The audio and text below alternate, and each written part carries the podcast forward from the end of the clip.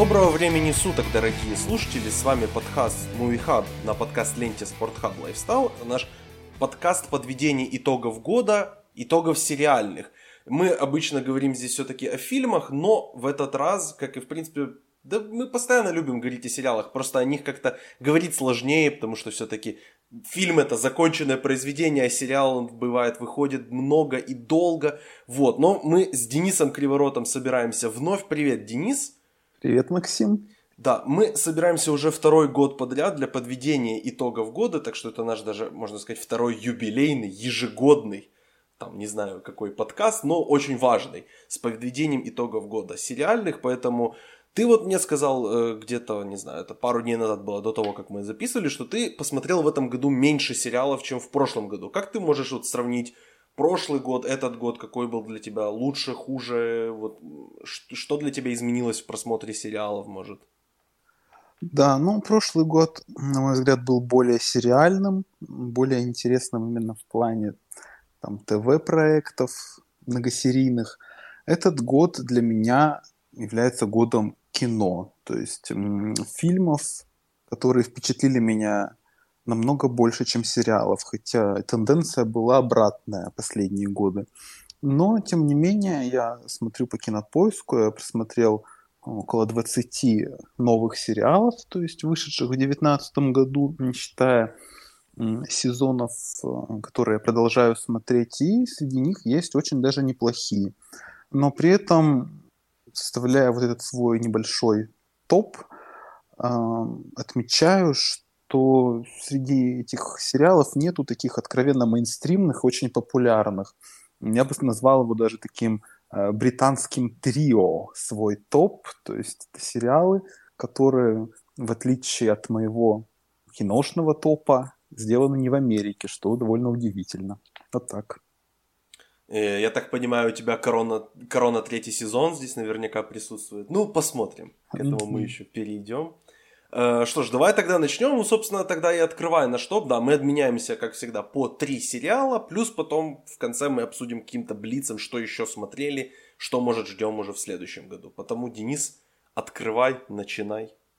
Да, ну, пер, эм, так скажем, на третье место условно я поставил это даже сериалом сложно назвать. Это такой интересный проект, который называется в России «Семейный брак» или «State of the Union» в оригинальном названии. Это такой необычный формат сериала. Каждая серия, в котором длится всего 10 минут. И то есть его можно посмотреть весь сериал ну, за один присест, буквально потратив час своей жизни. В, в реалиях 21 века, по-моему, это просто замечательно.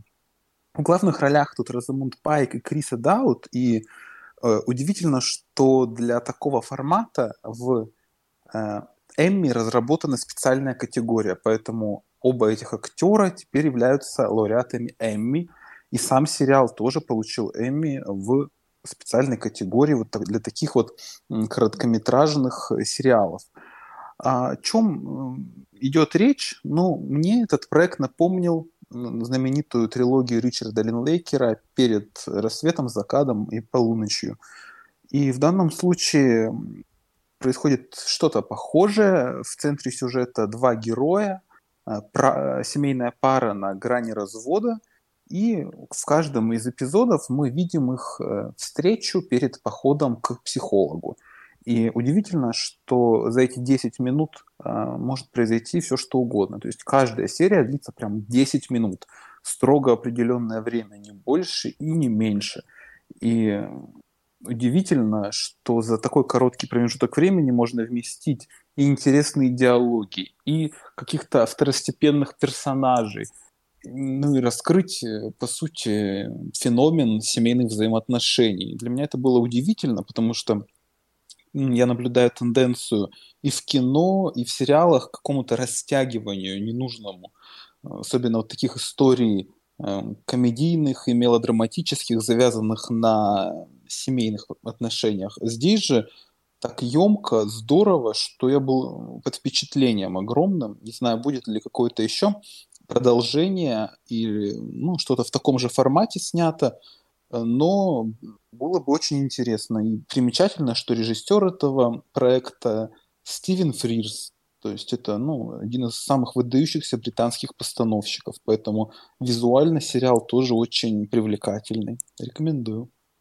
Слушай, я как-то, мне кажется, я как-то проходил мимо него, но вот не, не углубился в него. Разве на него всего час жизни потратить можно? Я в таком, вот такого формата посмотрел сериал на Netflix, называется «Бондинг». Он такой, скажем так, не очень хороший, но он забавный и милый. И у него есть определенное сердце. И вот э, и там меня подкупил он как раз тем, что там серии идут чуть ли не по 7 минут.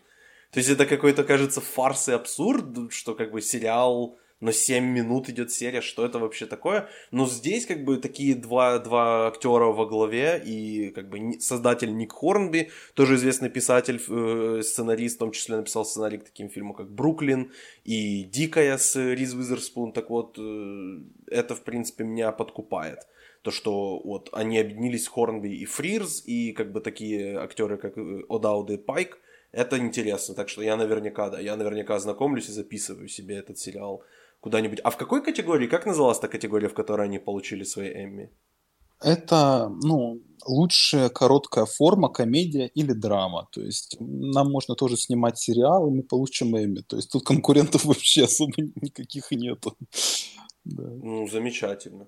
Замечательно. Поэтому, да, рекомендация такая вот от Дениса. Я, я себе вот уже прямо сейчас занес в свой список My Shows, что я обязательно этот сериал посмотрю. Тогда давай перейдем к моему первому. Вот у меня на самом деле в этом году был такой четкий, абсолютно четкий год трех сериалов, которые вот кроме этих трех, все остальные какие-то... Ну, вот есть четвертый еще, который я оставлю уже на самый десерт. Но вот такой топ-хэви. То есть я как раз наоборот. Я шел так по мейнстримчику, я смотрел то, о чем все говорили, будь то как бы такой супермассовый продукт или наоборот нишевый, но при этом все равно о нем критики э, любили поговорить. Поэтому давай я начну с такого Наверное, с наименее известного сериала это проект Рики Джервейса, который назывался Afterlife. Значит, это... Э, я обожаю Рики Джервейса, поэтому я очень жду, на самом деле, первые 10 минут «Золотого глобуса», который вот уже, уже вышел на, на, на момент записи этого подкаста, наверное, публикации, вернее, этого подкаста, но сейчас он еще не вышел, поэтому я жду, потому что Джервейс будет вновь ведущим «Золотого глобуса», это, как всегда, будет прекрасно. И чувство юмора Рики Джервейса мне очень импонирует, и этот сериал, он тоже, это проект Netflix, он идет, по-моему, там 8 серий по 20 минут или по 30 минут, что-то такое. И это жизнь как раз вот этого главного героя, у него умирает жена, и он пытается как бы справиться с ее смертью. Но при этом это просто шоу, где Рики Джервейс может быть мудаком, и это позволительно в том мире, и, вернее, мир на него реагирует, и это забавно. Там играют очень много эпизодических таких комедийных актеров, которые появляются на мною очень любимыми э, панельные комедийные шоу в Британии. То есть такие актеры, как Рашин Конати. То есть кто вообще знает, кто это такая? Никто не знает. Но я знаю, потому что я смотрю такие шоу, как э, QI, или такое шоу, как Would I Lie to You, или господи, как называется про э, с Джимми Каром неважно. Вот, и там появляются вот такие как раз э, Джо Уилкинсон, то есть такого плана люди, которые известны в британской комедии, но за пределами Британии их знает очень мало. И поэтому, когда вот э, Джервейс, по сути, работает как серия сценок между ним и вот каким-то там один, два, три актера, это всегда забавно. Сюжет там как бы есть, но он, он чисто как бы как есть, чтобы э, как повод для того, чтобы эти актеры собрались вместе и поработали. Джервейс вроде как уже работает над вторым сезоном этого сериала, поэтому он невероятно смешной, если вы любите такой черный юмор, но не переходящий определенную грань. То есть он не мерзкий, он не какой-то там... Он местами оскорбительный, но не настолько, что там вот там... Это не Энтони Джесселник, условно говоря, который переходит вообще все грани. Джервейс все-таки остается определенная, как бы, у него есть такая как ниша. Если вот вы смотрели его открывающие монологи на Глобусе, и вас они не оскорбили, и вам при этом понравилось, и вам было смешно, я рекомендую ознакомиться. Опять же, много времени на этот сериал не потратите, но советую посмотреть Afterlife на Netflix он есть. Что скажешь, Денис, слышал вообще о нем? Я слышал, но не смотрел, что он вышел в начале года, и как-то потом все закрутилось, и куда-то он ушел. Но это уже себе помечу. Всего 6 серий, это, конечно, подкупает. Надо будет посмотреть. Да, я надеюсь, что вот уже в 2020 году выйдет продолжение. Я так понимаю, если и выйдет, то где-то ближе к середине года. Так что Вот, я, у меня большие надежды возлагаю на этот сериал, и мне очень жаль, что ни «Глобус», ни Эмми вообще никак не, не рассмотрели этот сериал, ни одной номинации у него нигде. Там, по-моему, может, на Эмми он получил там сценарную номинацию, стандартную свою. Но хотелось бы все-таки больше признания для Джервейса и для этих его сериалов, потому что он все-таки изве... он создал немало культовых сериалов, таких как ну, «Офис». Он создал оригинальный британский «Офис», как бы, поэтому можно, э, ему, его стоит уважать, и его проекты стоит смотреть и следить за ними. Поэтому вот это один из тех, которые действительно рекомендую обратить внимание. Что ж, давай тогда идти к твоему второму выбору. Да, ну мой второй сериал у нас какая-то британская атмосфера складывается. Это тоже британский сериал «Благие знамения». Я вообще никогда не подумал, что мне такой проект может понравиться. Это фэнтези, да еще фэнтези на религиозную, скажем так, тематику.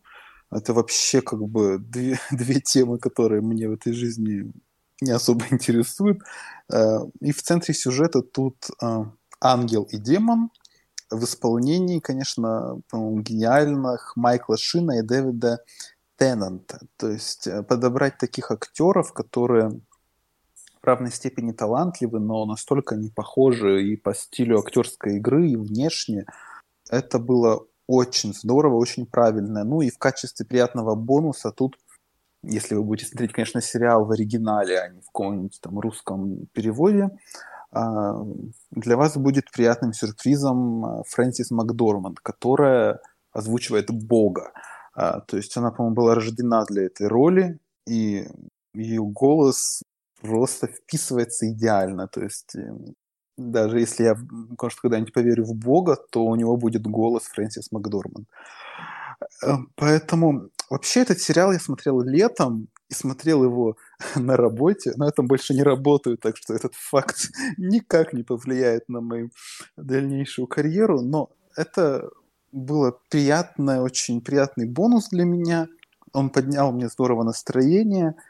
Э, сериал по сути, не несет какого-то глубокого интеллектуального наполнения, скажем прямо. Он основан на книге Терри Пратчета, э, но, скажем, такого воздействия книжного здесь не увидишь. То есть это легкий, приятный сюжет, который интересно смотреть. То есть тут есть интрига, есть э, как бы зачем последить, за кого поболеть, условно говоря – но какого-то потрясения он не вызывает. То есть это просто приятный, приятный сериал. Э, тоже с черным юмором, британским, таким достаточно густым и насыщенным. И по большому счету, наверное, на этом все. То есть, и к тому же он очень здорово снят. Э, такое вот сочетание графики, но не какой-то назойливой, современной, а такой немножко отстраненной, такой, допол... скажем, когда графика является при... приятным дополнением, а не основанием всего сериала. И еще здесь очень классная музыка. Есть, э, если я буду составлять какой-то топ саундтреков этого года, плейлист, то я включу замечательный саундтрек он тоже такой бодрящий, веселый. То есть э, вообще сериал создает настроение, несмотря на то, что э, здесь постоянно всплывает вопрос жизни и смерти, люди умирают, демон кого-то утаскивает в ад, но это весело. То есть, э, как бы, ну, все не так уж и страшно, оказывается, на самом деле. Поэтому э, сериал я рекомендую. И если даже вас ну, как и меня, в общем-то, тема фэнтези не особо интересует, то не стоит бояться. Ничего такого страшного здесь нет. И опять же, здесь всего шесть серий. То есть даже если вам не понравится, то это не будет впустую потраченный там месяц времени. И это мини-сериал, то есть тут продолжение даже не предусматривается. Эта история законченная, и можно ее посмотреть и идти дальше. В общем, не ждать там годами что, какого-то сиквела. Так что очень рекомендую. Да, я смотрю, тут в, во втором плане очень много интересных актеров играет. Джон Хэм, Майкл Маккин, известный по «Лучше звоните Солу», Джек Уайтхолл, тоже очень мной любимый британский комик, Э, я тут посмотрел, что Брайан Кокс, Ник Оферман появляются, поэтому да, я заинтересован, действительно интересно. Ну и Фрэнсис Макдорман в качестве бога, это, это шикарно. Да. В последнее время популярно пока изображать бога как женщину, поэтому каждый, каждый раз меня, мне это так греет сердце. Я чуть ли не первый раз, по-моему, это увидел в бельгийском фильме э, полностью новый, этот новый тестамент, я забыла, забыла как это на русском mm-hmm. называется. В общем, там тоже вот, там, по-моему, Э, как зовут французскую актрису, которая сказала, что Миту это, это не, вообще не, не туда, это неправильно? Как ее зовут? Это... А, которая в новом... Катрин, Катрин Денев. Вот. Да, там, она там играет бога, это, это забавно. Да, вот. Э, я хотел еще спросить тебя по поводу э, Нила Геймана, который значится здесь как создатель этого шоу. Он, у него же еще выходит тоже другое, скажем так, божественное шоу, называется «Американские боги». И в этом году я бросил смотреть этот сериал, и, судя по всему, третий сезон там тоже скатывается в какой-то утиль. Ты вообще как-то знаком вот с тем сериалом или с другим каким-то творчеством Геймана, и как вообще ты к нему относишься, у тебя есть какое-то мнение по, по нему? Нет, вообще, э, самое удивительное, что это, этот сериал вышел совершенно случайно, он мне выпал, и я даже не имел никакого представления ни о создателях, ни о ком. И, то есть потом я как бы ознакомился с ними, но особого интереса у меня они не вызвали. То есть это была такая разовая акция с моей стороны. Ну, может быть, я когда-нибудь э, посмотрю американских богов э, ради интереса. Может, это будет снова на работе и снова летом. Что-то на меня накатит, но пока, пока нет, не созрел еще. Ну, я, я все-таки не советую притрагиваться к американским богам. Первый сезон был достаточно многообещающим, но вот дальше потом пошло как-то все, все вниз. И очень, очень быстро и очень стремительно. Ладно, давай тогда пойдем к моему второму сериалу. Он тоже как какой-то мере британский. Получается, что ну, да, наверное, он британский. Это как бы про- про- продукция HBO. Но он такой британско-русский, скажем так. Естественно, в моем списке должен быть Чернобыль. Чернобыль это гениальнейший проект. У меня вот мы записывали подкаст об этом сериале с Олегом и Никитой еще, когда вот, собственно, он вышел. Я тогда его не посмотрел, я просто позвал ребят и говорю, ребят, вот расскажите, пожалуйста, мне о Чернобыле. Это же такой классный сериал, но я его что-то пока не смотрю, мне нет времени. Расскажите, почему он крутой. Они мне рассказали, я посмотрел и такой, еп, да, это, это правда, все правда. Настолько аутентично, настолько круто показать. То есть, если как-то переключиться на то, что ты смотришь сериал на английском языке о как бы, событиях в Украине, в Советском Союзе, скажем так, то если этот факт как бы не смущает, то смотреть вообще легко, ну как легко, это все-таки сериал о великой трагедии, но то, как он снят и как он сделан, ну то есть все, все уже, мне кажется, сказано о Чернобыле, но просто я не мог его не поставить в свой, в свой топ, вот, топ-2, потому что это все-таки, ну это масштабнейший проект, и HBO действительно сделали круто, настолько круто, что создатели этого шоу Крейга Мейзина просят уже делать дальше о других каких-то трагедиях. Там вот я помню, в Индии, по-моему, запустили целую кампанию «Снимите про трагедию на нашей электростанции, э, атомной электростанции». Так, он, он немножко, конечно, странный, все-таки он сценарист, блин, мальчишника в Вегасе, а тут вот так вышло, э, что написал и я забыл, честно говоря, фамилию режиссера из скандинавской страны, по-моему, из Норвегии, который э, снял все шесть серий. Но это действительно такой очень удручающий, при этом снят так красиво, так завораживающе и, и с, так, с такой...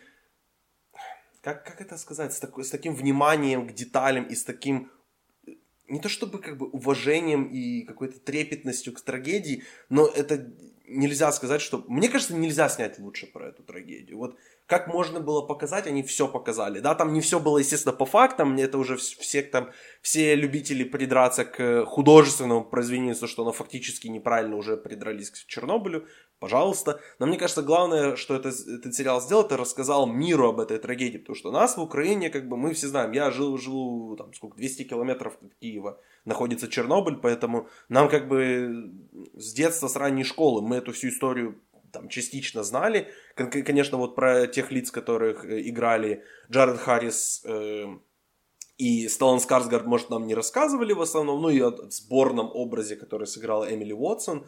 Мы о них как бы в деталях не знали, мы знали конкретно как бы вот это случилось, вот так от нас это скрывали, вот к чему это привело. Здесь это как бы более, как бы это, это, эту трагедию ставят под микроскоп и раскрывают ее в полной мере. И я рад на самом деле, что этот сериал выполнил, можно даже сказать, больше как культурно-просвещенческую функцию, нежели какую-то, то есть даже художественную. То есть если кто-то даже не оценил как раз именно художественное достижение этого сериала, то как, может он просто узнал о трагедии, или этот сериал сподвиг к тому, чтобы пойти и узнать больше об этой трагедии. Поэтому я надеюсь, что этот сериал вот соберет все награды, все, что можно. Вот он уже там зачистил э, Эмми. Я надеюсь, что также зачистит он и Золотой Глобус. Поэтому вот я очень, очень был доволен, очень был э, потрясен этим проектом, скажем так. Ты смотрел Чернобыль?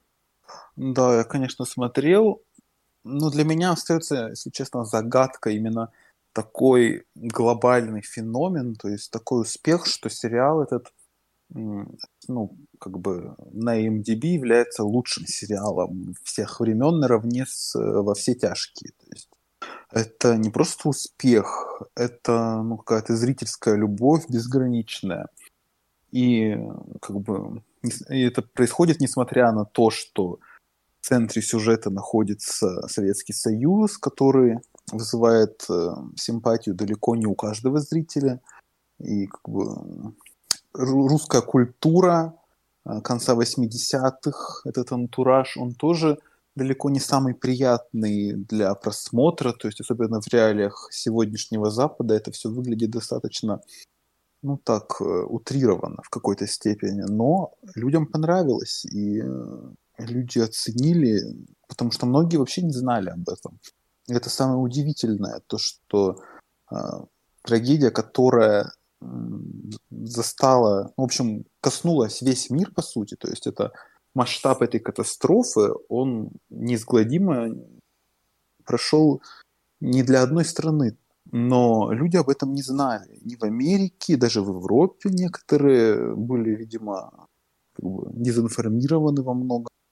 И, конечно, я согласен, что с точки зрения просвещения этот сериал э, сделал интересную очень работу, как бы нетипичную.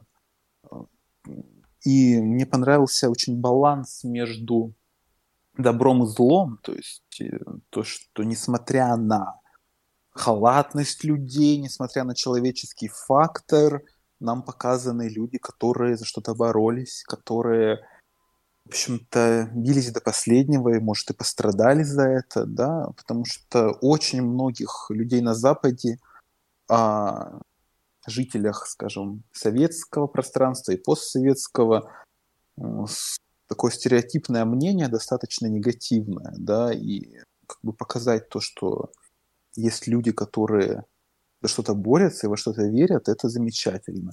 А, единственное, что я бы отметил по именно наградам и наградному сезону, самой яркой частью фильма я считаю актеров именно, особенно Эмили Уотсон. И, конечно, мне бы хотелось, чтобы, ну, скорее они получали награды основные, но какой-то наградной сезон в сериалах тоже очень напряженный, поэтому они как раз-таки остаются без наград. Но, как бы, как часть фильма, думаю, они тоже часть признания получают, так что все в порядке. Да, я надеюсь, что если вы каким-то образом мимо прошли этого сериала, то я на- настоятельно рекомендую к нему все-таки вернуться и, и посвятить там свои сколько, 4-5 5 часов, по-моему, он идет, поэтому вот найдите время, скажем так. Тогда давай к твоему третьему переходить. И уже будем мы на самом деле подходить к такой ближе к концовке подкаста. Быстро мы сегодня справляемся. Да. Ну, на первом месте у меня условно два проекта. Один мы с тобой уже обсудили вдоль и поперек. Это матрешка. Жизнь матрешки, Russian Doll. Поэтому я останавливаться подробно не буду. Этот сериал вышел еще в феврале, и как бы уже прошло слишком много времени, я толком ничего и не помню, но по силе впечатления, должен признать, это самое сильное впечатление. Ну и как бы второй лидер для меня – это британский, опять же, сериал «Годы». Э, ну, в оригинале он называется Years and Years, то есть годы и годы. Ну, как бы немножко, звучит немножко глупо, но в контексте самого проекта это очень мудрое название. Здесь в центре сюжета условно находится Эмма Томпсон, э, которая играет в общем-то, премьер-министра, такого очень плотного, очень неприятного, но через призму ее героини показывается жизнь всего всей Великобритании. Это удивительное вообще, удивительный формат роли, потому что она, по сути, является гостем в каждом эпизоде. То есть она может появиться на две минуты, когда серия идет э, час. То есть, но тем не менее, она является центром сюжета, она где-то фигурирует, и на ее цепких фразочках, каких-то анекдотических подчас, и держится весь сериал. Вообще, этот сериал условно можно назвать такой комбинацией современных э, стереотипов западного общества. А, я его рассматривал как такую черную сатиру, как э, не добрую комедию, а скорее очень такую э, злую, немножко надменную, но очень справедливую. А в центре сюжета здесь находится семья, в которую собрали ну вот просто все, всех, кого можно сегодня назвать британцами. Здесь есть люди нетрадиционной ориентации, здесь есть чернокожие, арабы, и мусульмане, и там э, пожилая женщина, там матриарх, условно говоря. Тут есть и там гендерно-небинарные личности и так далее. В общем, семья, которая вобрала в себя все вот эти скажем, все diversity, которое там, пытается вобрать в себя Академия, да, Оскаровская. А тут э, в рамках одной семьи это произошло, но это отступает на второй план, то есть какое-то, возможно, небольшое раздражение, неприятие по этому поводу, потому что сериал оказывается невероятно глобальным. А, мы начинаем течение, то есть э, начинаем вливаться в эту историю вместе с героями прям в тот день, в который мы смотрим сериал. То есть в девятнадцатом году, если бы мы смотрели вместе с Великобританией, то мы начали бы смотреть фильм 14 мая 2019 года, и события в этом сериале тоже начинаются в этот же день. И нам показывают в немножко утрированном, немножко утопическом варианте, но при этом очень э, реалистичном, как могут Э, быть прожиты последующие 15 лет. И от этой близости, вот этих 15 лет, становится немножко жутко, потому что когда мы говорим о условных антиутопиях, либо о фэнтези, фантастике, мы всегда берем какие-то отдаленные периоды. То есть спустя сто лет мы смотрим и понимаем, что нас уже не будет здесь, то есть уже какая разница? Ну да, да, да, там не останется никаких ресурсов, но, в общем-то, страшно, жутко, но это кино, это как бы мы возвращаемся домой, и у нас все хорошо. Здесь же всего шесть серий, каждая по часу, и атмосфера нагнетается поминутно.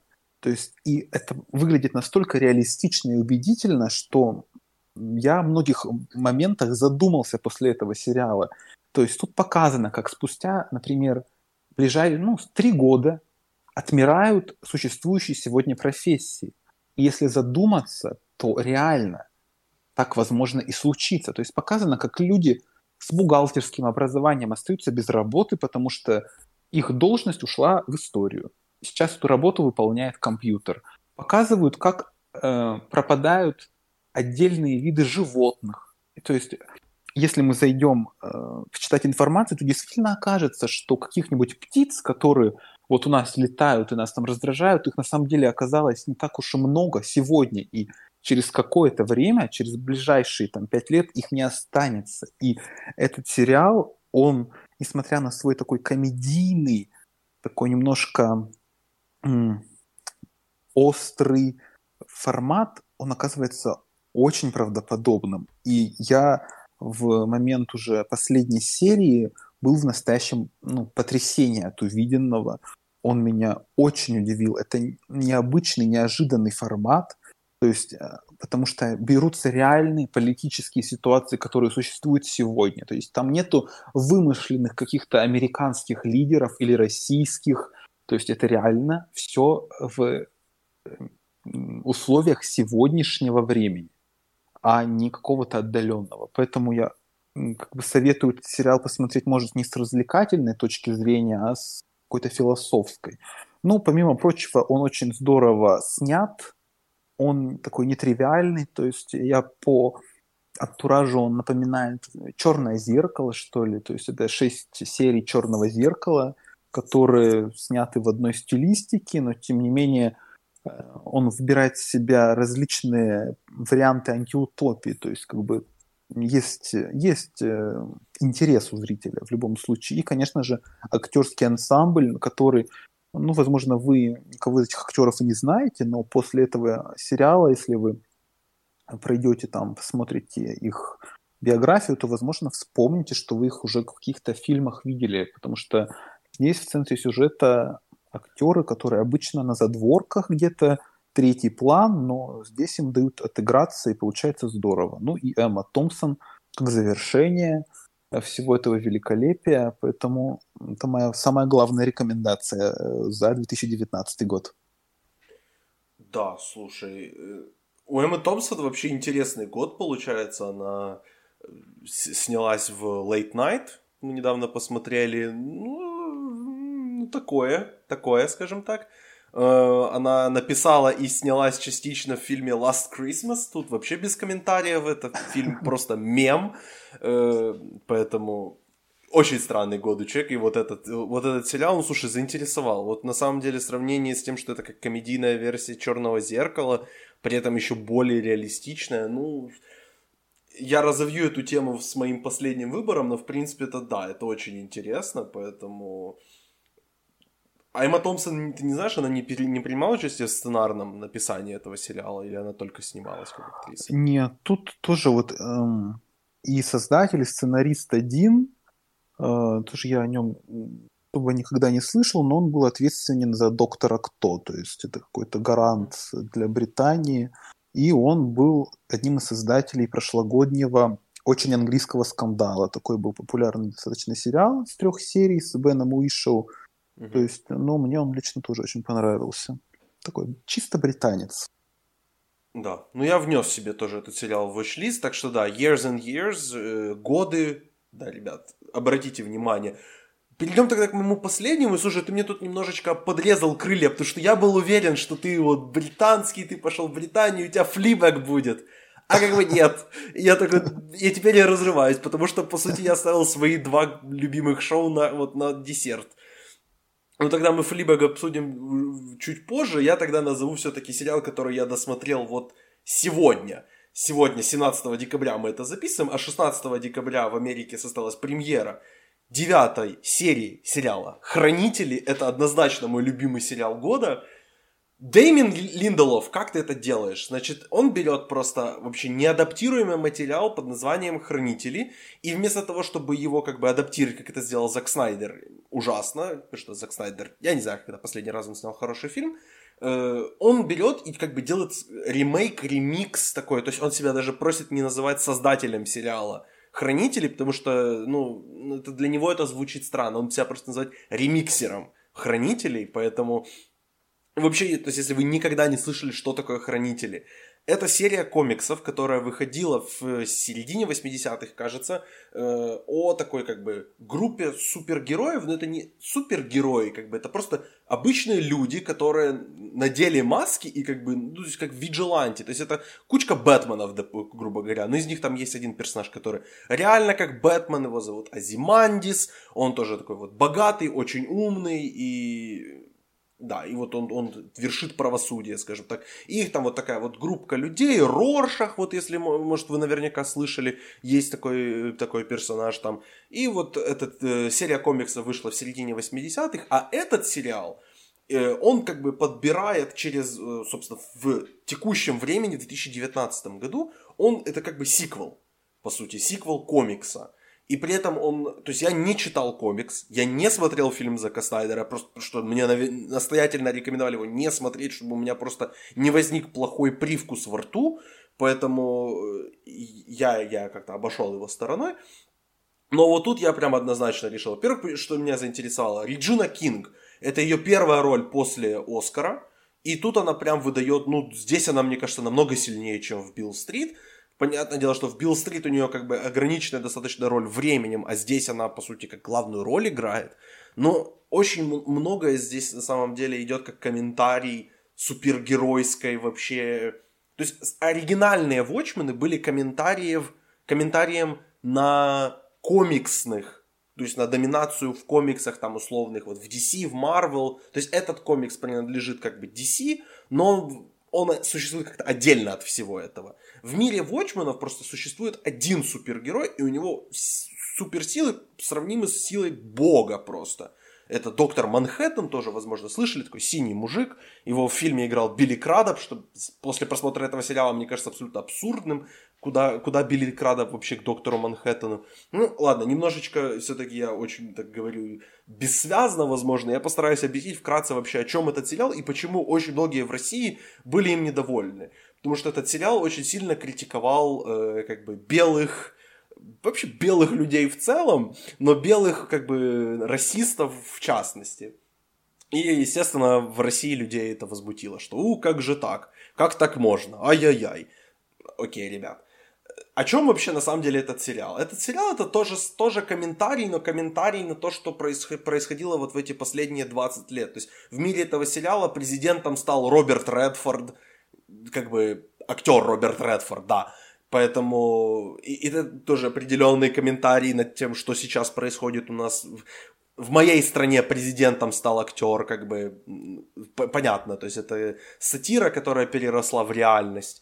И он показывает на самом деле, мне кажется, Линдолов вообще создал этот сериал просто для того, чтобы тоже просветить и культурно рассказать о том, что такое хранители, и теперь я хочу пойти прочитать оригинальную серию комиксов, что такое э, как это называется, резня на черный Уолл-стрит, это э, массовое убийство черных людей в 1921 году в городе Тулса, штат Оклахома, в котором происходит этот сериал.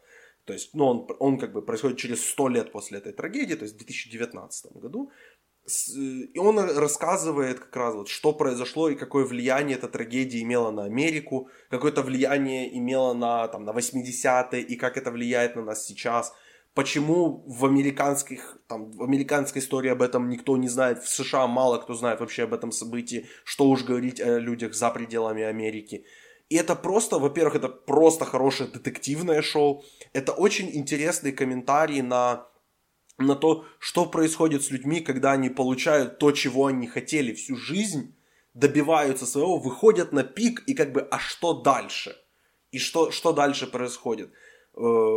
Также это, естественно, комментирует о там, э, расизм, вот это вообще поли... расовую политику, то есть вот кто где правит, кто как правит. Комментарии о полиции очень много, потому что в этом, в этом шоу полицейские для того, чтобы защитить себя, они носят маски, чтобы быть анонимными, потому что быть полицейским в этом мире небезопасно. То есть э, это комментарий на, даже на оригинальный комикс из-за того, что люди многие, которые его прочитали, абсолютно неправильно восприняли того же Роршаха. Они подумали, что это какой-то БДС, а это, блин, это чертов расист и человек, который ненавидит вообще-то всех, просто всех, он социопат.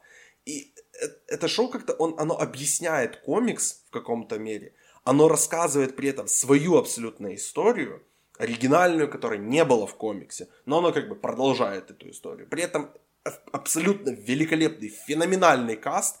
Джереми Айронс гениален просто в этом шоу. Джин Смарт, отличная работа. Яя Абдул Мати, который играет персонажа по имени Кэл, я думаю, те, кто смотрел этот сериал, понимают, какое, какое значение он имеет для общей истории. Это тоже шикарная работа от него. Э, Луи Гарса-младший в роли Уилла Ривса, тоже абсолютно великолепная работа от него. Но Линделов на самом деле здесь как бы главное вообще действующее лицо, потому что первые, вот первые шесть серий это шикарно. Там он действительно пытался вот... Э, даже не пытался, ему удалось, в принципе, пойти вглубь, пойти вовнутрь. С последние три серии больше как раз завязаны на том, чтобы рассказать сюжет и показать э, и более такие приземленные, скажем так. Те как бы пытались, первые шесть серий пытались говорить все-таки о больше, больших темах и более высоких э, каких-то проблемах. И как раз вот шестая серия, где э, персонаж Энджелы, э, которую играет э, Реджина Кинг, она как бы перемещается в прошлое, но не совсем. Она как бы видит воспоминания другого человека. И это снято просто... Я не видел, чтобы так раньше снимали. Это действительно снято очень красиво, с очень необычной перспективы, с очень необычным движением камеры, с очень классными спецэффектами. И они использованы там не для того, чтобы как бы добавить каких-то взрывов, а для того, чтобы действительно продвинуть историю. То есть работа между спецэффектами и реальными актерами здесь происходит на, на высшем уровне. Ну и, и тоже очень крутая восьмая серия, показать так нелинейно рассказать историю, мне кажется, может только Тарантино.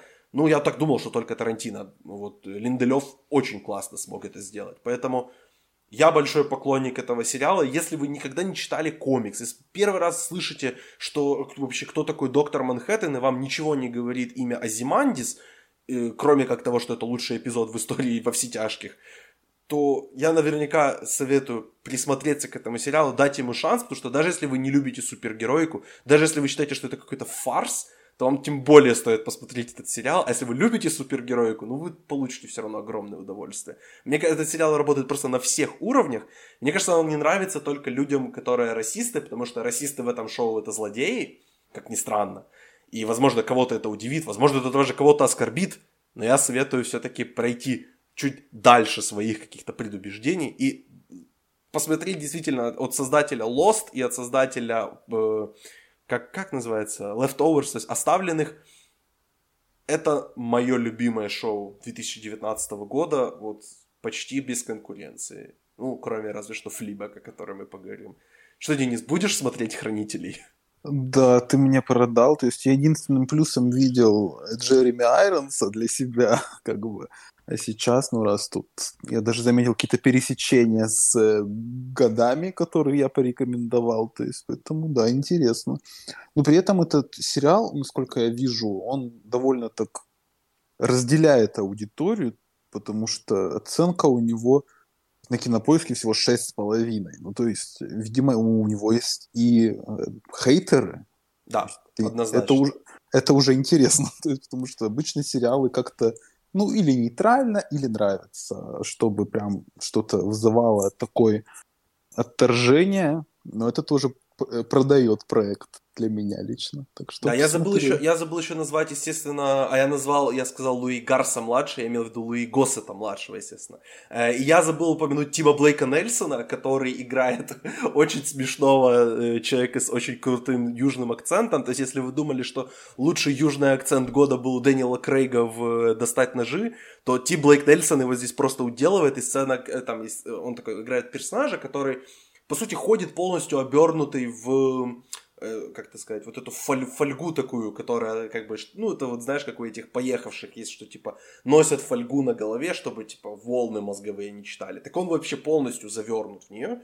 И есть крутая сцена, где он сидит просто перед телевизором, он, он смотрит телевизор в маске из вот этой фольги, и он ее приподнял и сидит ложкой, кушает бобы из, банок, из банки. Это очень, очень смешной кадр, он как раз есть, если вот зайти на страницу сериала на IMDb, то там как раз вот он высвечивается как, э, как, бы, как стоп-кадр трейлера, который есть на этом, на этом сайте, да. Поэтому я действительно советую обратить внимание. А, Дон Джонсон здесь снимается тоже в нескольких сериях, поэтому есть что посмотреть. Да, у этого сериала однозначно есть хейтеры, причем у него есть хейтеры как бы на разных уровнях. То есть есть как бы хейтеры, которые «я люблю оригинальных хранителей, перестаньте их трогать». Создатель хранителей просил не трогать вообще, перестаньте адаптировать это, этот комикс, что-то с ним делать, оставьте его в покое. Я не принимаю любую адаптацию. Есть хейтеры вот на уровне того, что «я белый расист, почему это шоу показывает белых расистов как злодеев?» Ай-яй-яй, нельзя, а вот эти черные, что они делают? Поэтому есть как бы хейтеры на таком уровне. А есть хейтеры, ну, которые просто я посмотрел, мне не понравилось. Я даже не могу их назвать хейтерами, это просто люди, которые посмотрели, им не понравилось. Поэтому вот он э, как бы работает и задевает аудиторию на многих уровнях, назовем это так. Поэтому, ну я однозначно рекомендую, действительно, вот он подходит, мне кажется, для всех. Это одно из тех, которых таких массовых шоу, которое при этом подойдет абсолютно всем. Вот так. Что ж, Денис, ты хочешь поговорить о Флибэг? Вообще, в принципе, мы сейчас с тобой устроим такой, как бы, э, блиц э, после, да, такой вот, после наших, как бы, топ-3. Что еще вообще смотрели и о чем хочется упомянуть? Давай, ну, хочешь начать с Флибога или у тебя есть какая-то, можешь, хочешь с другого чего-нибудь начать? Ну, Флибог, ну, я вообще как бы не рассматривал сериалы, которые, ну, вышли ранее, скажем, были на вторых, на третьих сезонах в этом году. Ну, с Флибок произошла интересная ситуация, потому что я уже не первый раз ее наблюдаю для себя, что такие проекты небольшие, ну, как бы не особо известные ну, с самого начала, и которые мне очень дико понравились, а, но потом с мейнстримной популярностью они как бы для меня немножко свою уникальность теряют. И вот Флибок мне очень понравился второй сезон, но в сравнении с первым он для меня проиграл. То есть потому что, ну, возможно, это чуть-чуть хайп вокруг э, всей этой атмосферы. Возможно, просто я как-то его смотрел не, не в том настроении, но он мне понравился. Ну, вот, скажем, я бы первый сезон отдельной чертой провел, и мне немножко обидно, что вот как бы за первый сезон никаких наград, никаких, никакого внимания не было, хотя он, ну, на мой взгляд, интереснее, чисто с точки зрения сюжета, там есть такой детективный подтекст небольшой, который меня заинтересовал. Второй сезон, он более такой комедийный, то есть это сюжета здесь чуть поменьше, но атмосфера, атмосфера замечательная, конечно. Ну, первая серия второго сезона для меня это вообще просто вышка сценарописа... сценарописательства и вообще сценарного мастерства. Фиби Уоллер-Бридж, я рад, что этот человек сейчас, по сути, становится одной из главных таких персон за камерой в Голливуде, поэтому я очень-очень рад этому. Да, согласен. Давай, какие, какие еще хочешь перечислить тогда сериалы за этот год? Так, ну я бы отметил Фосси Вердон. Это такой эм, сериал биографический э, танцовщике и актрисе э, те, театральной. И, общем-то, он напоминает проект Райана Мерфи «Вражда». Вообще снят в очень похожей стилистике. Ничего нового в плане там, антуража и сюжета вы не увидите, но такая приятная тема взаимоотношения мужчины и женщины в реалиях э, Бродвея. Ну, это всегда интересно. А также бы от, отметил «Жизнь самим собой». Это Пол Рад, который играет здесь две роли. Он получил номинацию на «Золотой глобус» за эту работу. А, ну, сериал довольно средний по своему качеству, то есть ничего экстра оригинального здесь не придумали, но смотрится живенько за счет того, что тут всего 8 серий, и как бы Пол Рад вытягивает даже самые такие, ну, поверхностные шутки и повороты сюжета. Вот давай а. на, на этом чуть-чуть остановимся, потому что это сериал, который я не досмотрел до конца. Я его бросил, mm-hmm. по-моему, на четвертой серии. Вот мы после четырех серий дальше его уже не потянули. Вот э, он становится сильнее ко второй половине, или там, вот, если не понравилась первая, то, в принципе, дальше можно и не продолжать. Ну, здесь довольно интересный формат, то есть эм, Полрат играет двух героев, ну, по сути, самого себя два, два раза. И вот эти серии, они как, как бы накручиваются одна на другую, и идут повторы, идет какая-то закольцовка. Но если вот все это э, вникнуть, то получить удовольствие от просмотра можно. Ну вот если ты бросил, то, наверное, уже там возобновлять смысла нет, потому что тут как бы нужно смотреть все по порядку. Если разбить, то, наверное, будет не особо интересно, потому что каких-то таких шоковых поворотов сюжета здесь не будет, потому что это в первую очередь, ну, ненавязчивая комедия. Я бы так это характеризовал. Угу. Хорошо. Что, что еще смотрел? Так, ну, еще бы я отметил э, «Как стать богом в Центральной Флориде».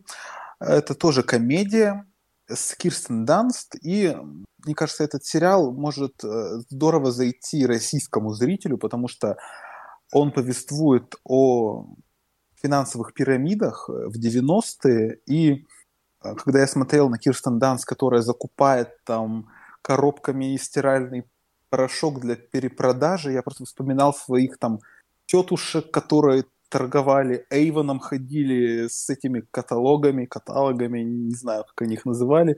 В общем, это американский сериал, который вот очень, кажется, близок к зрителю, который застал такое постсоветское время, когда люди пытались отчаянно заработать на пустом месте, и у кого-то это получалось, у кого-то кто-то терпел полный крах, и как бы сегодня это тоже актуально, потому что мы все знаем об НС, об всех этих э, схемах. То есть, несмотря на такой антураж 90-х, сериал получился очень актуальным. И Кирстен Данс тоже как бы идет в наградной сезон, она уже на Золотом Глобусе, может быть, может быть, она какие-то награды получит. Ей еще эм, должны за Фарго, на мой взгляд. То есть я за нее болею в этот раз. Кирстен Данс в роли Сергея Мавроди, это очень интересно. Я, я готов. Да. Ну и последнее, что я назову, и я думаю, ты меня поддержишь, это политик. Yeah! Политик! Потому, что вы тогда, ваша дискуссия с Егором просто продала мне этот сериал с потрохами. Я вообще не хотел его смотреть как-то. У меня не было настроения, потому что я все-таки люблю Райана Мерфи, а тут я боялся, что он снял какой-то шлак, и все, это будет разрыв наших взаимоотношений. Но нет, э, по-моему, это просто веселая такая безделица, как бы, которая визуальный ряд и, ну, так скажем, попытки какого-то стиля преобладают над сюжетом, но тем не менее он смотрится так легко, непринужденно, ты как бы ну, понимаешь, что это вроде абсурд, вроде это все карикатурно, но тебе абсолютно все равно. То есть я посмотрел его и смотрел, как бы серии какие-то все разные длины, э, не, не вполне понятная последовательность там эпизодов, что-то можно было бы вырезать, но в общем и целом, это такое приятное времяпрепровождение, довольно глупое, но при этом как бы особо на большее не рассчитываешь. То есть ты начал его смотреть, и как бы к этой последней серии, в которой уже просто апогей вот этого абсурда, ты уже как бы приходишь в таком легком расположении духа и понимаешь, а почему бы и нет? Ждем второй сезон. Вот так вот. Господи. Ты вот сказал, что тебе показалось, что это был шлак. Я скажу так, это и был шлак, но это шлак, который смотреть очень приятно. Это как вот знаешь, ты не можешь отвернуться от того, вот когда какая-то происходит трагедия, вот горит сарай, но ты не можешь перестать на него смотреть. Так вот, политик это горящий сарай, ребята. Если вам нравится смотреть на горящие сараи еще и с лицом Бена Плата, то вот, пожалуйста, включайте. Супер. Молодец вообще, Райан Мерфи. Да. Ну, наверное, на этом все. То есть, ну, как бы есть еще проекты, ну, что уж, все не пересмотришь, в конце концов. На политике может остановиться да. Я назову парочку, которые я посмотрел в этом году. Значит, во-первых, я бы, ну, значит, хотел отметить сериал «Отмена». Это такой сериал, это анимационный сериал, там главную роль играет, э, главную, главную роль играет Роза Салазар, которая известна теперь по фильму «Алита. Боевой ангел». Вот, и она снова, вместо того, чтобы играть просто как человек, теперь ее как бы она сыграла, но потом сверху ее актерской игры как бы и всех актеров просто провели, как бы анимацию нарисовали. То есть это... Я забыл опять, как это называется, этот стиль анимации, но это очень, очень интересный проект. Советую на него обратить внимание. Он, возможно, он такой, он о путешествиях во времени, то есть он такой sci-fi, но при этом он, я как раз именно из-за стиля того, как он снят, советую обратить внимание. Там главные роли играет, э, собственно, Салазар, и она играет вместе с Бобом Оденкерком. Поэтому мне, меня заинтересовал этот проект, я на него попал абсолютно случайно, и понравился, так что он тоже коротенький, там 8 серий по, там, по 20, по 30 минут, поэтому советую посмотреть, если вам такое интересно как раз экспериментировать с формой. Также э, неплохой сериал я посмотрел в, в начале года, называется «Мертв для меня» с Кристиной Эпплгейт и э, это не Роуз Бирн, э, как же ее зовут вторую эту актрису? Э, ее зовут Линда Карделини, вот, э, я перепутал э, женщин за 40 белых. Э, да, она, а, они хороши, и как раз этот сериал стоит смотреть из-за дуэта этих двух. Это как раз сериал такой о, тоже популярный, как люди ведут себя в ситуации с горем. То есть это достаточно похоже по тематике на Afterlife, только если там это юмор Рики Джервейса, здесь это такой юмор Кристины Эпплгейт. И она получила тоже номинацию и на Эмми, и на Золотой Глобус, поэтому советую обратить внимание, если опять же вам э, так, такого именно ради дуэта актрис вы готовы смотреть э, сериал. Э, из таких возвращающихся... Ага, Майндхантер сезон второй, очень хороший сезон. Если честно, первый сезон мне понравился больше, но этот именно...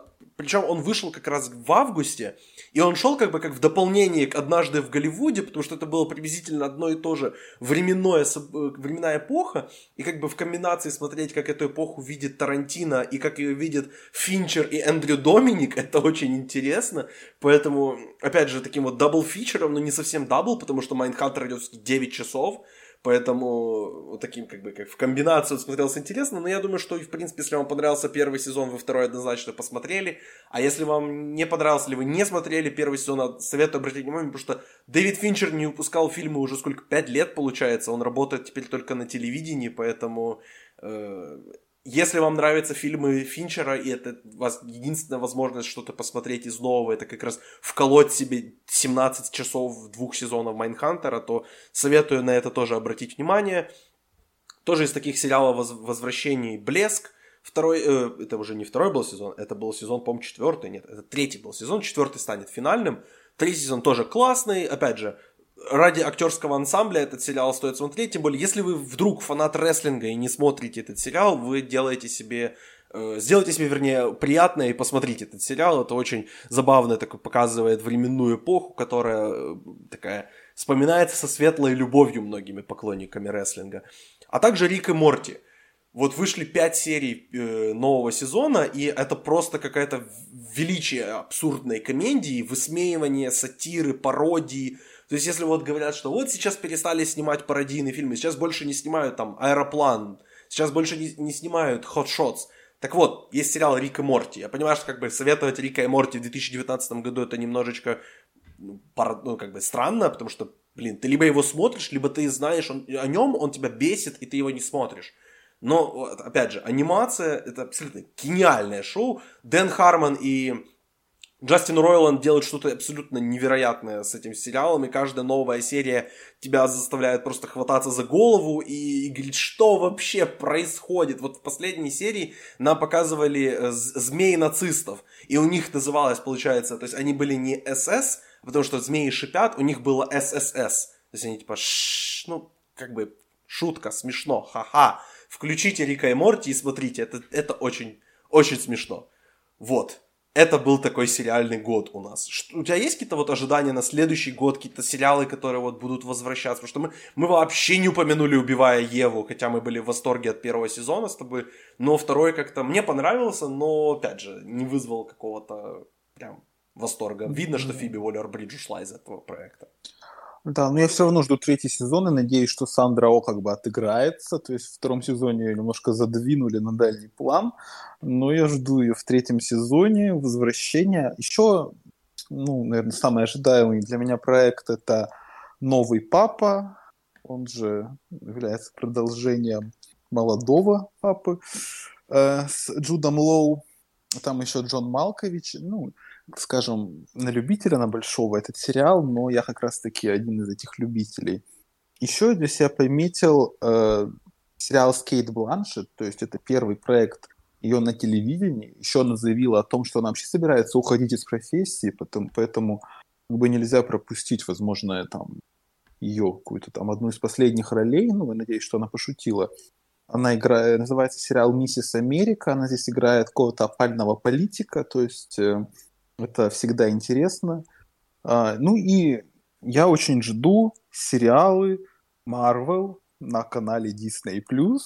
Я не знаю, что там будет, как, какого качества будут эти проекты, но я вообще, честно говоря, о них не знал до определенного времени. Когда я выходил с «Мстителей», то ну, в каком-то немножко удрученном настроении для меня было настоящим подарком узнать, что грядут такие какие-то ну, проекты, э, продолжение историй уже полюбившихся, какие-то альтернативные вселенные. Ну, эм, такая растянуть немножко после вкусия от расставания с любимой франшизой, потому что, несмотря на то, что вроде Марвел продолжает жить, но, тем не менее, там идут новые актеры, это уже будет немножко не то. Это для таких вот олдов типа меня, видимо, сделали эти сериалы, так что я, конечно же, их посмотрю. Вот такие да, Marvel, Marvel тоже жду. Вот себе планшет я обязательно запишу, потому что ну, не убирайте, пожалуйста, у нас Кейт Бланшет, она нам нужна. Да, я, я забыл упомянуть еще два сериала, по, по поводу которых нам наверняка будут писать в комментариях. Первый это Ведьмак. Но мы его не посмотрели еще, как бы. Мы это записываем, опять же, 17 декабря, Ведьмак выходит 20 декабря, я не знаю, возможно, это будет один из худших сериалов года, возможно, один из лучших, я не знаю, никто вообще ничего не знает, у нас уже по всему городу развешаны баннеры, что Ведьмак вот 20 декабря, ждем. И Мандалорец, как бы, если честно, вот он, мы записывали такой подкаст-ревью первой половины сериала, и после этого были две серии, которые хороши, но чуть уже меньше, менее хороши. Baby Йода все еще, все еще нормально, все еще сильный, все еще хорош, все еще мой, мой как бы любимый, как бы Baby Йода это мой любимый фильм года после, вот Baby Йода, коты, вот это вот, вот так идет мой, мой как бы мой Mount Rushmore этого года, поэтому э, да, я все сделаю ради этих ушек, поэтому мне, мне норм. Но пока что, если честно, я ему даю более, более как аванс. Я не считаю, что это там прям кандидат на топ-5 года, поэтому... Ты смотришь вообще, кстати, «Мандалорца»? Нет, я вообще как-то вне мейнстрима в этот раз, так что я буду просвещаться во время новогодних каникул, наверное. Да, ну он такой, он очень легкий, это такой, вот э, я его сравнивал с э, сериалом Bounty Law, в котором главную роль играл Рик Долтон, если ты помнишь такого актера. Mm-hmm. Вот, поэтому это такой вот очень похожий сериал на него, просто как бы снят чуть получше и снят чуть покрасивее. Вот. И, и, и реальный. Вот еще такой момент. Он реальный, в отличие от Bounty Law. Да, это был наше, было наше ревью сериального года. Мы наверняка о чем-то забыли, но потому что смотреть, следить за всеми сериалами намного сложнее, чем за всеми фильмами. Поэтому да, напишите обязательно в комментарии, какие у вас были любимые сериалы года, о чем мы забыли сказать. Может, вам нравится молодой Шелдон? Напишите нам, пожалуйста, что почему мы не говорим о молодом Шелдоне-то. Это же как Baby Йода, только Шелдон. Э, вот, поэтому сообщите нам, пожалуйста, что мы забыли. Денис, спасибо тебе большое в очередной раз. И да, хороших тебе праздников, хорошего тебе Мандалорца, хорошего тебе Baby Йоды, Денис. Вот спасибо и тебе. Спасибо. Тебе котов, котов, котов. Ох, я готов, да. Подписывайтесь на мой инстаграм, я там, мне кажется, буду вести прямой эфир моей реакции на прос- просмотр фильма «Коты». О, господи, я, я хочу уже этот фильм посмотреть. Ну, на самом деле, на момент выхода этого подкаста я уже выпущу ревью подкаст фильма «Коты», поэтому люди, которые это слушают, уже знают мою реакцию. Это наверняка просто... Мне, мне кажется, я уже не буду жив после просмотра фильма «Коты», поэтому... Ладно, не будем об этом, давайте уже завершать. Мы засидели здесь. Не забывайте подписываться на этот подкаст, не забывайте подписываться на группу «Премия Оскар», где уже вот на момент этого, выхода этого подкаста две недели остается до Оскара, ребят, две недели. Поэтому мы уже знаем, кто выиграет, но вам еще не сказали. Поэтому подпишитесь на, на премию Оскар, вы там будете точно знать, что смотреть, и за кого болеть, за кого голосовать, на кого ставить. Поэтому да, спасибо вам большое, что слушали. До свидания.